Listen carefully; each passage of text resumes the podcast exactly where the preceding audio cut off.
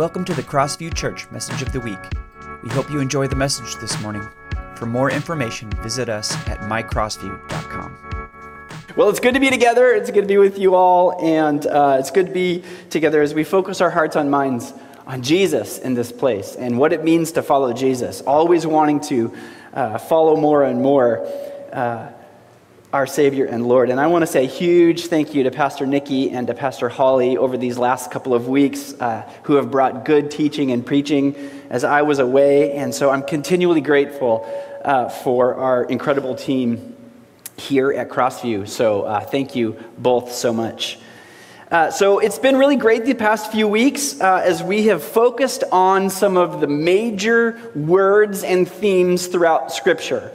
Uh, now, these are kind of larger topics, larger themes that we see woven throughout uh, all of the uh, scriptures, Old Testament and New Testament, and they're, they're meaningful for us to, today in our walk of faith. And so I hope that these have been meaningful uh, to you, and I hope that you're asking the question about how the truths that we've been talking about, how those are working out in your daily living.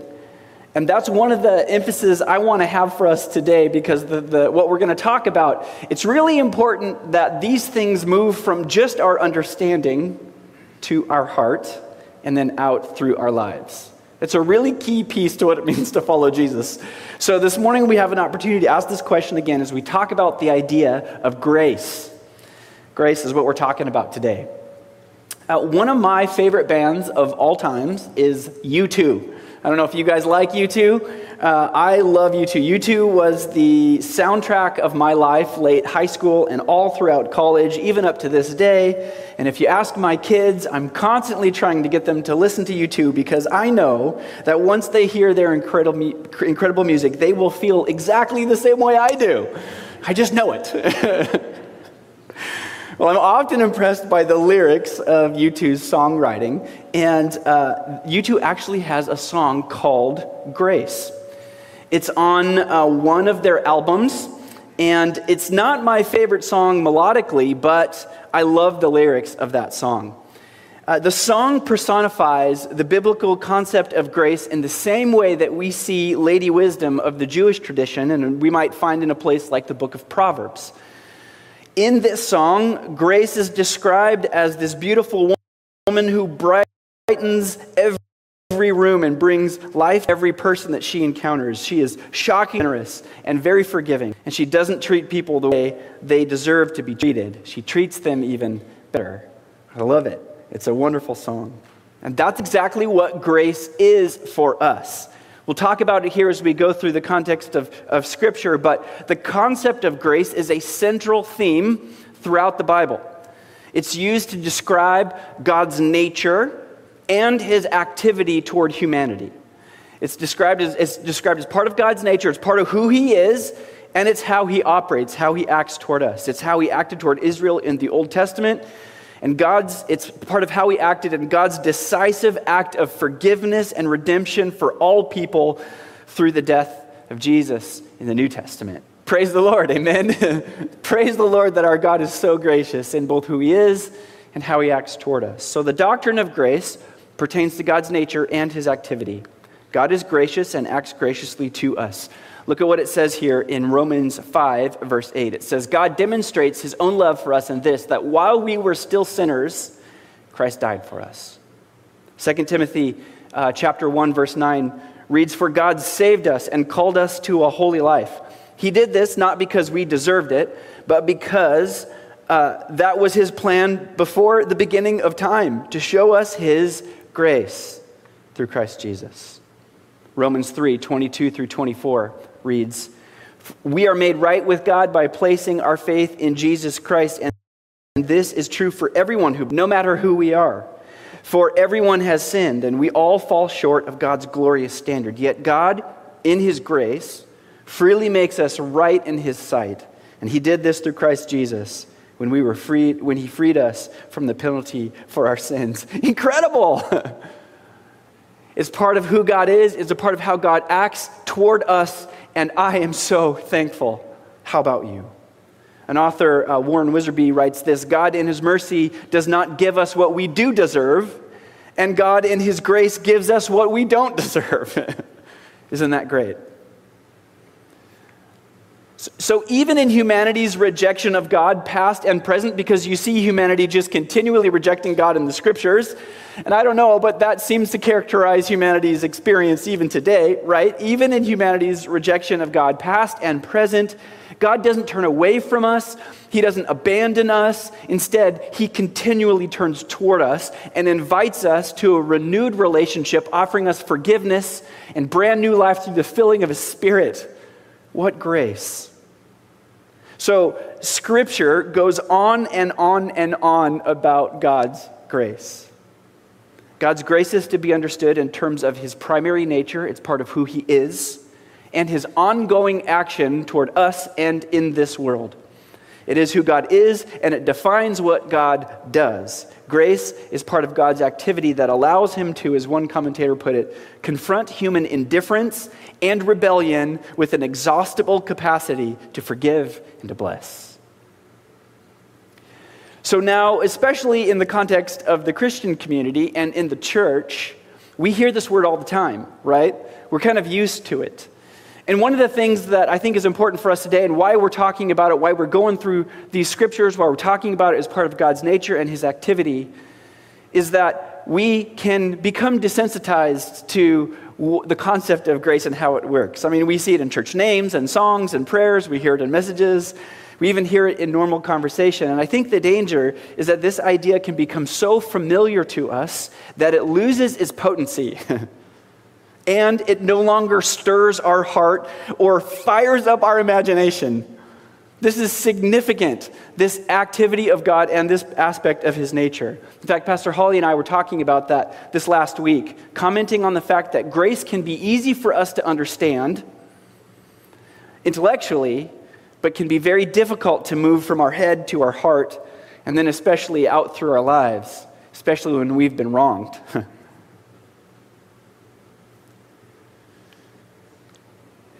We want to understand grace, for sure. We need to understand it as part of who God is, but we want to also experience it ourselves and then be grace givers everywhere we go. It should be part of, of what defines our experience of God, our experience in this life, and how we treat other people. We want others to experience the significant grace of God. Amen? We don't want there to be a disconnect between the idea of grace, our experience of it, and how we live that out. In becoming so familiar with grace, it can lose its impact as a profound concept at the core of the gospel of Jesus, at the core of our relationships with God, and at the core of how we live our lives. So, as, as Bono, the lead singer of U2, he, he wrote, he talked about the inspiration of the song, and he said it was obviously Jesus Christ. And here's what he wrote Grace is my favorite word in the English language. It's a word I'm depending on. Christ's ministry really has a lot to do with pointing out how everybody is a screw up in some shape or form. There's no way around it.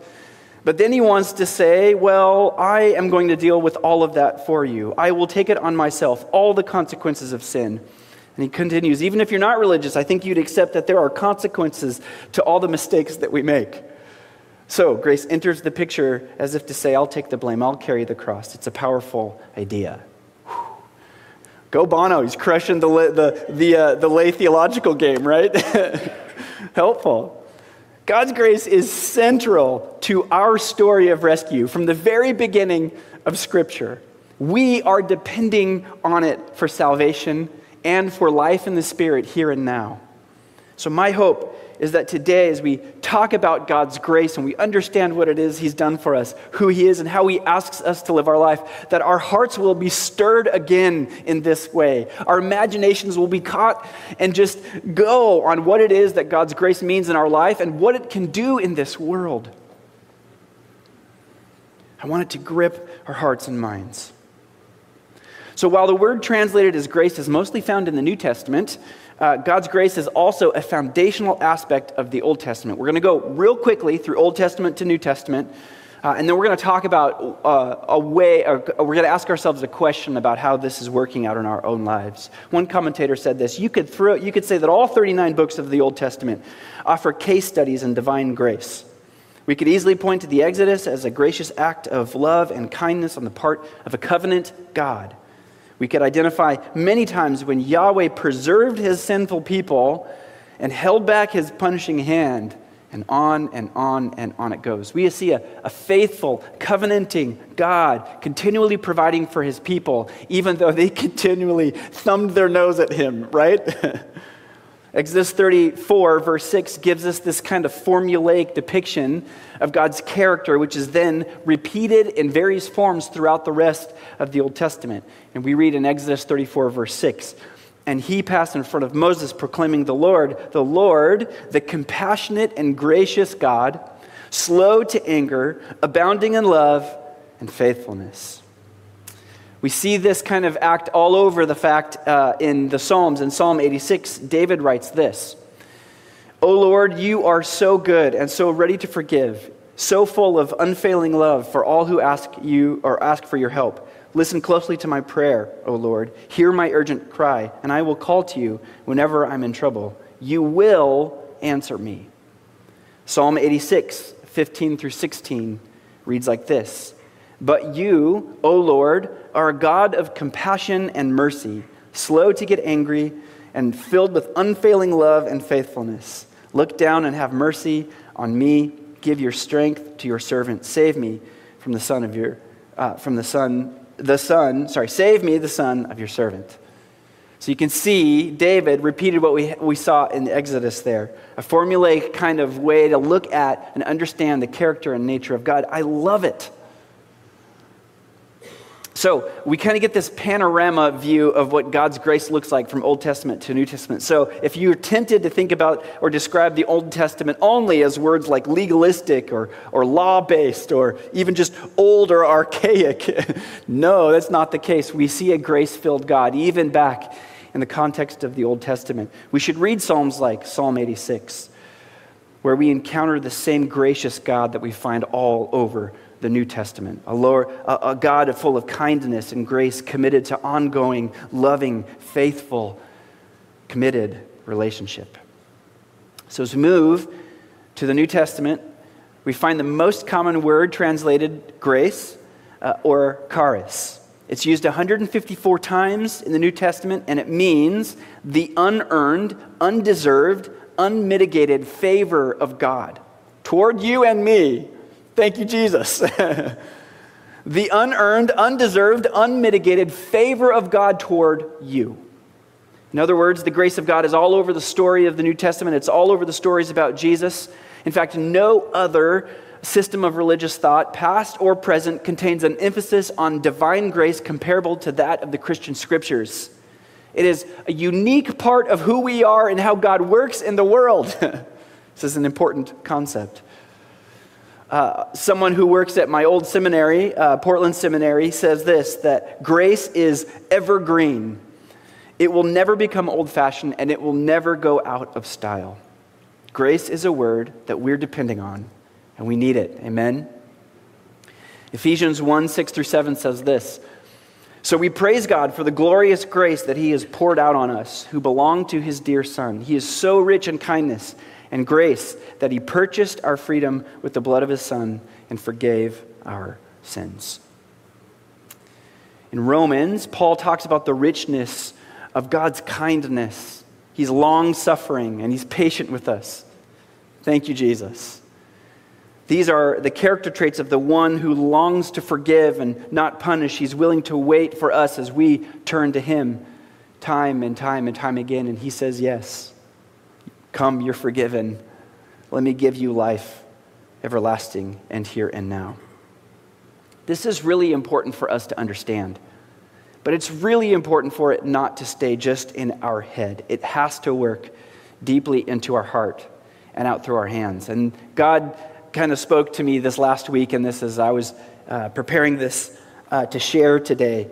Uh, because I think I realized that as we were as I was going through this, especially with what happened here a couple of weeks ago, I understood the concept of grace, but I was not very it was not very easy for me to give grace. If you uh, are visiting or, or don't know the church, we had a burglary at the church a couple of weeks ago. They took a lot of stuff. So it's been, uh, we're, it's in my, it's, we're in this world because we're here, we're trying to fix things and get it all situated and uh, get stuff put back together. And what I found this week was that in my heart, while I understood grace and I am one to receive grace from God, I was not being grace filled toward people, especially the people that did this. Thank you, Jesus, for being patient with me. so, I want to read a couple of things from one of my favorite authors named Brennan Manning, who, and I'm, I'm just going to say, I'm going to read a, a bunch from Brennan Manning in a couple of different spots because the way that he writes is so helpful and, and helped me so much understand what it means to be grace filled toward people. Uh, and so I'm going to read a couple of sections from Brennan Manning. And here's what I want I want us to ask this question How is the grace that we understand from the Old Testament to the New Testament, God's grace that has been given to me, how is it working out in my life? Am I quick to receive grace, but then I say, oh, I hope that person just, you know, whatever. I hope that person gets arrested and never sees the light of day again, right? Soften our hearts, Jesus. Soften my heart. Here's what Brennan Manning says, and he writes in his autobiography called All Is Grace. He says, My life is a witness to what he calls vulgar grace, a grace that amazes as much as it offends, a grace that, that pays the eager beaver who works all day long the same wages as the grinning drunk who shows up at 10 till 5. a grace, excuse me. I think the Lord's speaking to me even now. Uh, at the condition of my heart. So, a grace that hikes up its robe and runs breakneck toward the prodigal son, reeking of sin, and wraps him up and decides to throw a party, no ifs, ands, or buts. A grace that raises bloodshot eyes to a uh, dying thief's request, please remember me, and assures him, you bet. a grace that is the pleasure of the Father fleshed out in this carpenter Messiah, Jesus Christ, who left the Father's side not for heaven's sake, but for our sakes, yours and mine. And mine. This is vulgar grace. Vulgar grace is indiscriminate compassion toward other people. It works without asking anything of us. It's not cheap, but it is free. And as such, it will always be a banana peel for the orthodox foot and a fairy tale for the grown up sensibility. Grace is sufficient even though we huff and puff with all our might and try to find something or someone it cannot cover. Grace is enough. He is enough. Jesus is enough. Amen? How is this working out in our life? If it's not already clear, one clear and enduring message of the Bible is that God's character is to pour out love and grace on the undeserving. That's something that we must remember and live out. And you know what? We are all the undeserving. Brennan Manning cites Matthew 9, uh, 9 through 13 as a passage that we need to read and reread and memorize, and it helps us understand the nature of God's grace uh, and the invitation of the gospel for those who are undeserving. And he says this You'll recognize this passage. He writes, or in Matthew 9, we find this. And Jesus was walking along, and he saw a man named Matthew sitting at his tax collector's booth. Matthew was a terrible guy. in his culture and context, he was a Jewish person who was taxing the Jewish people for the Romans a traitor, not well liked. Follow me and be my disciple. What? Follow me and be my disciple, Jesus said to him. So Matthew got up and followed him. Later, Matthew invited Jesus and his disciples to his home as dinner guests, along with many other tax collectors and disreputable sinners. sinners. I wonder if he's thinking, oh, I hope Jesus can do for them what he did for me. But when the Pharisees saw this, they asked the disciples, Why does your teacher eat with such scum? When Jesus heard this, he said, Healthy people don't need a doctor, sick people do. And then he asked, and then he added, Now go and learn the meaning of this scripture. I want you to show mercy, not offer sacrifices, for I have come to call not those who think they are righteous, but those who know that they are sinners. praise the Lord. Sometimes when I read this passage, if you're like me, I, I might pass a little bit of judgment on Matthew. Well, isn't he lucky that Jesus came along and helped him out? I bet he was pretty uncomfortable with Jesus and those other tax collectors uh, and the disciples at the dinner, trying to manage uh, people's uh, cultural perspectives. But maybe I should have been reading all along saying, oh, wow, I'm a Matthew. And Jesus invites me to follow him anyway. Jesus, are you serious? I can follow you? You're going to give me that grace?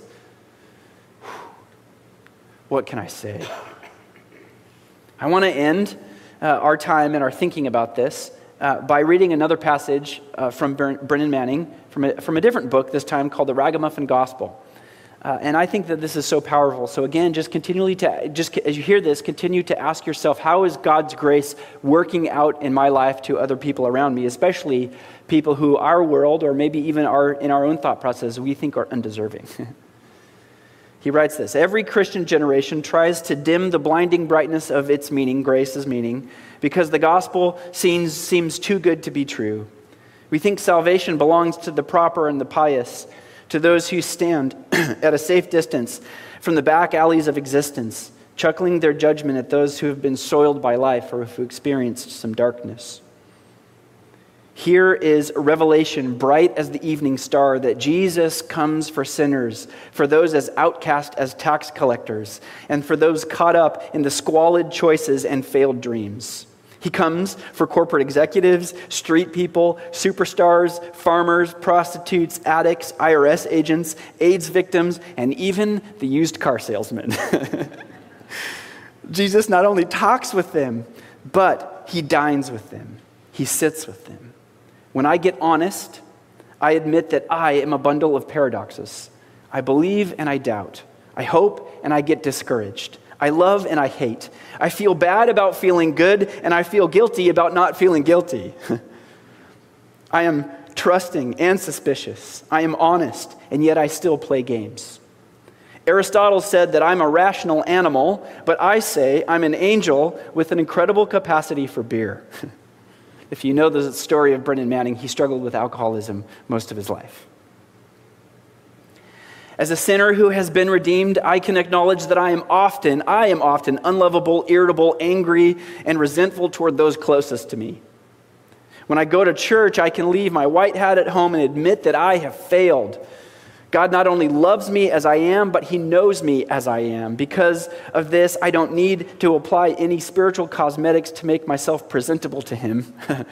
I can accept ownership of my own poverty and powerlessness and neediness and recognize my need for grace. For grace proclaims the awesome truth that all is a gift, that uh, all that is good is ours not by right, but by the sheer bounty of a gracious God. Grace is the acceptance of life as a gift. It's the embrace of the truth that we are not in control, but that God is. Grace is the face that love wears when it meets imperfection, weakness, failure, and sin. Grace is the face that love wears.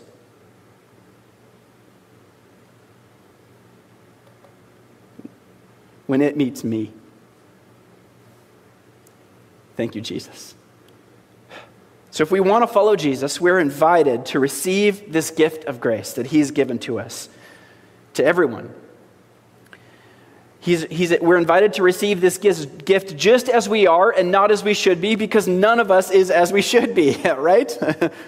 Thank you, Jesus. If we want to follow Jesus, we need to be like Jesus, to, be, to receive that grace and then be ready and willing to sit with the Matthews of this world, to be conduits of this radical grace of God to those around us we can demonstrate this type of, of love by being uh, kind and compassionate, indiscriminately compassionate, right, to anyone that we encounter, regardless of their background, beliefs, or behavior. This means being willing to serve others, to listen to their stories, and to show them the same acceptance and understanding that we have received from God time and time and time again. And what's so amazing about God's grace is that it breaks all kinds of social norms and expectations. The question is do we have the courage to follow this way of living? To seek out maybe those, if we knew who it was that took the stuff to say, at least this was my thought this last week, what else do you need? How can I help you? How can I connect you with the heart of God? Rather than just, just dismiss them as people completely. This is where God was working on my heart. 2 Timothy 2 1 through 9, we read this earlier. For God saved us and called us to a, live a holy life, and He did this not because we deserved it, but because it was His plan from the very beginning of time to show us His grace through Jesus Christ. How do you live out this grace today, tomorrow, this afternoon, this next week? What does that look like in your life? God's grace is a scandalous embrace of us just as we are with all our faults and failures, but it transforms us. It changes us from the inside out, making us brand new creations in Jesus. Praise the Lord. so, the doctrine of grace describes uh, God's nature, his activity toward us, and it calls us to the same type of living, for that is the way of the kingdom. Amen. Amen. Let's pray. Worship team.